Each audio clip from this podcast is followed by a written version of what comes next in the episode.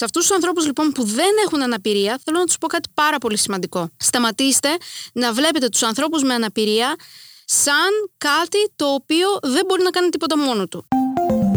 Streamy.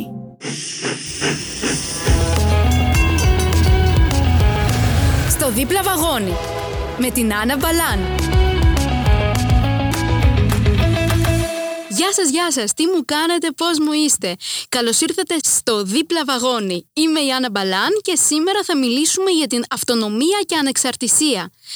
Τι με κάνει να νιώθω ανεξάρτητη και αυτόνομη φυσικά; Ναι, μεν είναι δύο λέξεις που συνδυάζονται, αλλά για μένα είναι κατά κάποιο τρόπο λίγο διαφορετικές. Για παράδειγμα, η ανεξαρτησία είναι όταν είμαι ανεξάρτητος στο να μπορώ να κινηθώ στο δρόμο, να πάω μόνη μου για ένα καφέ, να πάω για ψώνια, ενώ η αυτονομία είναι να μπορώ να προσέχω σε εισαγωγικά τον εαυτό μου. Δηλαδή, να μπορώ να φτιάξω το φαγητό μου, να μπορώ να καθαρίσω ένα φρούτο, να μπορώ να κρατήσω το σπίτι μου καθαρό. Τέτοια πράγματα. Εμένα προσωπικά το να νιώθω ανεξάρτητη είναι να μπορώ να κάνω πράγματα μόνη μου. Να μπορώ να πάρω το λεωφορείο, να πάρω το μετρό και να πάω κάπου. Όταν ε, ήμουνα πιο μικρή κινούμουν με μπαστούνι, οπότε δεν ήμουν τόσο ανεξάρτητη όσο είμαι πλέον και αυτό οφείλεται κυρίως στον ε, σκύλο οδηγό μου, τον Νίτρο. Γενικότερα θεωρώ ότι το να είσαι ανεξάρτητος αλλά και αυτόνομος εξαρτάται πάρα πολύ από την οικογένεια.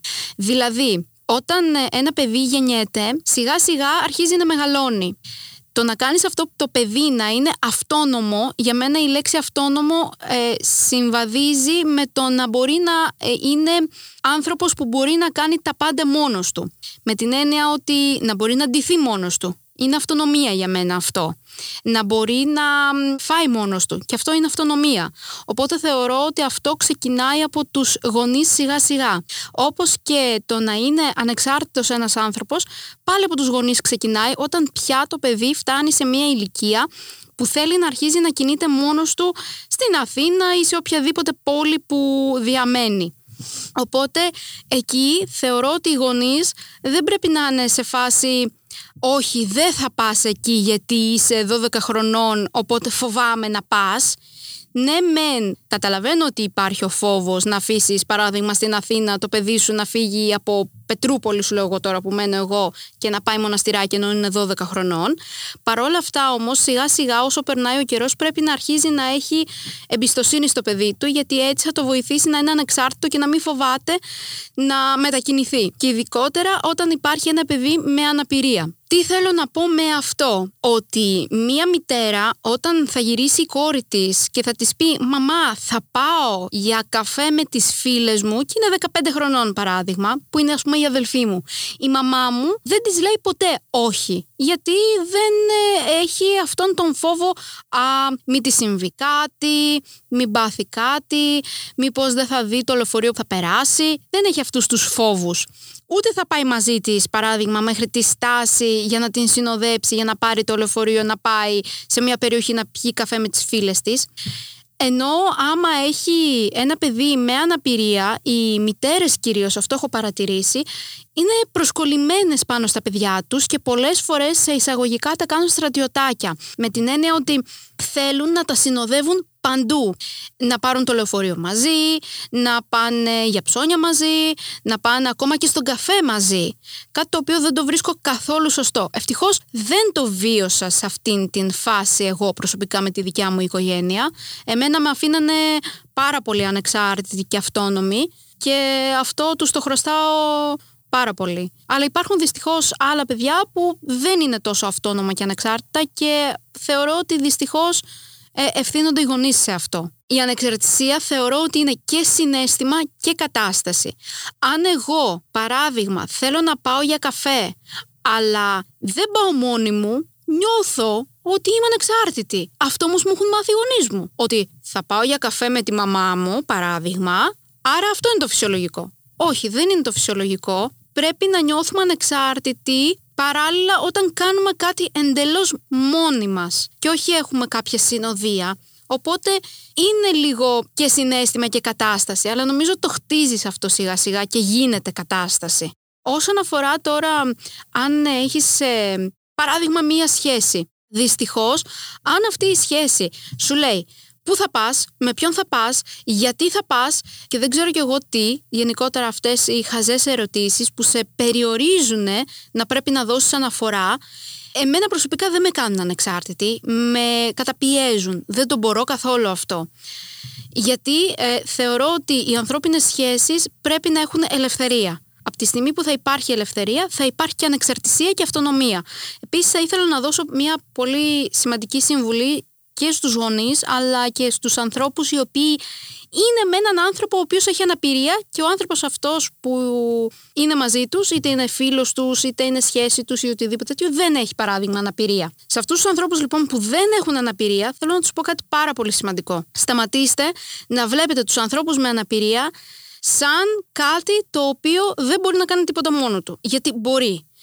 Το να είσαι εσύ συνέχεια από πάνω του και να του πεις θέλεις νερό; Γιατί δεν μπορεί να πάει να πάρει μόνος του; Και αυτό αυτονομία είναι. Θα ήθελα δηλαδή να σταματήσει αυτό το να είμαστε συνέχεια πάνω από τον άνθρωπο με αναπηρία και να είμαστε κολλημένοι πάνω του για να μπορούμε να τον βοηθήσουμε, να το πω και έτσι. Αν θέλει βοήθεια, θα το ζητήσει.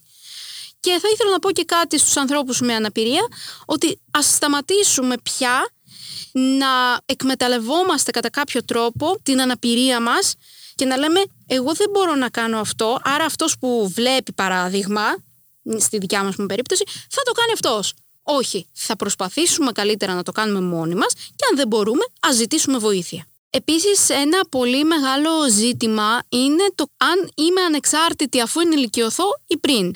Θεωρώ ότι είσαι ανεξάρτητος και αυτόνομος από τη στιγμή που μπορείς να κάνεις τα πάντα μόνος σου. Όμως κάποια πράγματα δεν μπορείς να τα κάνεις μόνος σου και αυτό είναι γιατί δεν στο επιτρέπουν οι συνθήκες. Εγώ μπορεί να θέλω παράδειγμα να μετακομίσω, αλλά δεν μπορώ να το κάνω γιατί δεν έχω τις σωστές οικονομικές υποδομές. Άρα από τη στιγμή που δεν έχω τις σωστές οικονομικές υποδομές, δεν μπορώ να είμαι ανεξάρτητη σε αυτό το τομέα. Όταν θα είμαι όμως έτοιμη πάνω σε αυτό, θα γίνω ανεξάρτητη. Παρ' όλα αυτά, δεν μπορούμε από τα 18 μας και μετά να πούμε ότι τέλος μετακομίζω οπότε είμαι και ανεξάρτητος και επίσης είναι κάτι πάρα πολύ σημαντικό το να λέει ένας άνθρωπος είμαι ανεξάρτητος αλλά παράλληλα να μένει με τους γονείς του ή να χαρτζηλικώνεται από τους γονείς του θεωρώ ότι οικονομικά δεν είναι ανεξάρτητος οπότε όσοι λένε ότι είμαι ανεξάρτητος σε αυτό το τομέα προσωπικά για μένα δεν ισχύει. Εγώ, ας πούμε, οικονομικά αυτή τη στιγμή δεν είμαι ανεξάρτητη. Όμως το να μετακινηθώ έξω στο δρόμο είμαι ανεξάρτητη. Άρα πρέπει να καταλάβουμε σε τι είμαστε ανεξάρτητοι και σε τι όχι. Αυτό όμως που θα ήθελα επίσης να σας πω είναι ότι το να είμαστε ανεξάρτητοι δεν είναι πάντα θετικό ή αρνητικό να το πω και έτσι. Καλός ή κακός στη ζωή μας θα είμαστε ανεξάρτητοι σε κάποια πράγματα αλλά θα εξαρτούμαστε από κάποια άλλα. Παράδειγμα, αν εργάζεσαι είσαι εξαρτημένος από τη δουλειά σου, σε εισαγωγικά εξαρτημένος, εντάξει, καταλαβαίνετε πώς το λέω, με την έννοια ότι αν δεν σε πληρώσει η δουλειά σου δεν θα μπορέσεις να ζήσεις. Οπότε γενικότερα θεωρώ ότι σε όλη μας τη ζωή εξαρτούμαστε από κάποια πράγματα και είμαστε ανεξάρτητοι σε κάποια άλλα πράγματα. Αλλά νομίζω ότι αυτό το καλλιεργείς σαν άνθρωπος πόσο ανεξάρτητος θα είσαι σε κάποια άλλα και πόσο εξαρτημένος σε κάποια άλλα. Οπότε γενικά θέλω να καταλήξω στο ότι μπορούμε να επιλέγουμε σε τι θα είμαστε εξαρτημένοι και σε τι ανεξάρτητοι γιατί ε, καλό είναι να έχουμε την ελευθερία να μπορούμε να επιλέξουμε τι θέλουμε ακριβώς να κάνουμε και πού να είμαστε εξαρτημένοι και ανεξάρτητοι να το πω και έτσι. Και θα ήθελα να σας πω και κάτι ακόμα. Πολλές φορές δεν έχουμε τη δυνατότητα να επιλέξουμε το τι ακριβώς θέλουμε να κάνουμε, να μην έχουμε αυτή την ελευθερία να το πω και έτσι, αλλά δεν πρέπει να συμβιβαζόμαστε και να προσπαθούμε να το κυνηγάμε για να καταφέρουμε αυτό που θέλουμε. Αυτό λοιπόν το επεισόδιο έφτασε σιγά σιγά στο τέλος του και εννοείται ότι μπορείτε να το ακούσετε στην πλατφόρμα μας στο streaming. Εμείς θα τα πούμε την επόμενη φορά και εννοείται ότι ό,τι θέλετε να μου στείλετε μπορείτε να το στείλετε στα δικά μου social media, στο instagram μου, στο Anna Balan κάτω παύλα κάτω παύλα, το Balan γράφεται με B-A-L-A-N, καθώς μπορείτε να τα στείλετε και στα social media της πλατφόρμας Streamy. Εμείς θα τα πούμε την επόμενη φορά. Γεια σας, φιλάκια σας, άντε καλησπέρα.